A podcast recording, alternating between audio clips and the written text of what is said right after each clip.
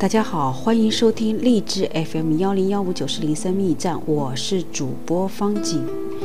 我们今天继续播 Gary 查普曼博士所著的《爱的五种语言：夫妻灵修心灵之约》夫妻灵修三六五三月六号带来安慰的抚触。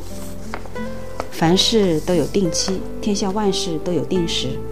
哭有时，笑有时，哀痛有时，跳舞有时。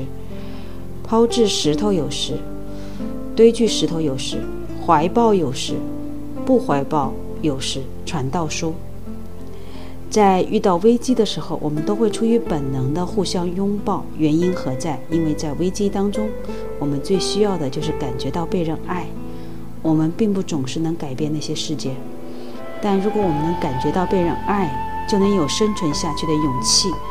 所有的婚姻都会经历危机，父母的去世是无可避免的，车祸每年都会令千万人受伤，疾病对所有的人一视同仁，失望构成了人生的一部分。在危机中，你能为配偶做的最重要的事就是去爱他，特别是如果你配偶的主要爱语是身体的接触，那么没有什么比他在他哭泣的时候搂着他。或当他要做出艰难抉择时，把手放在他肩上更重要了。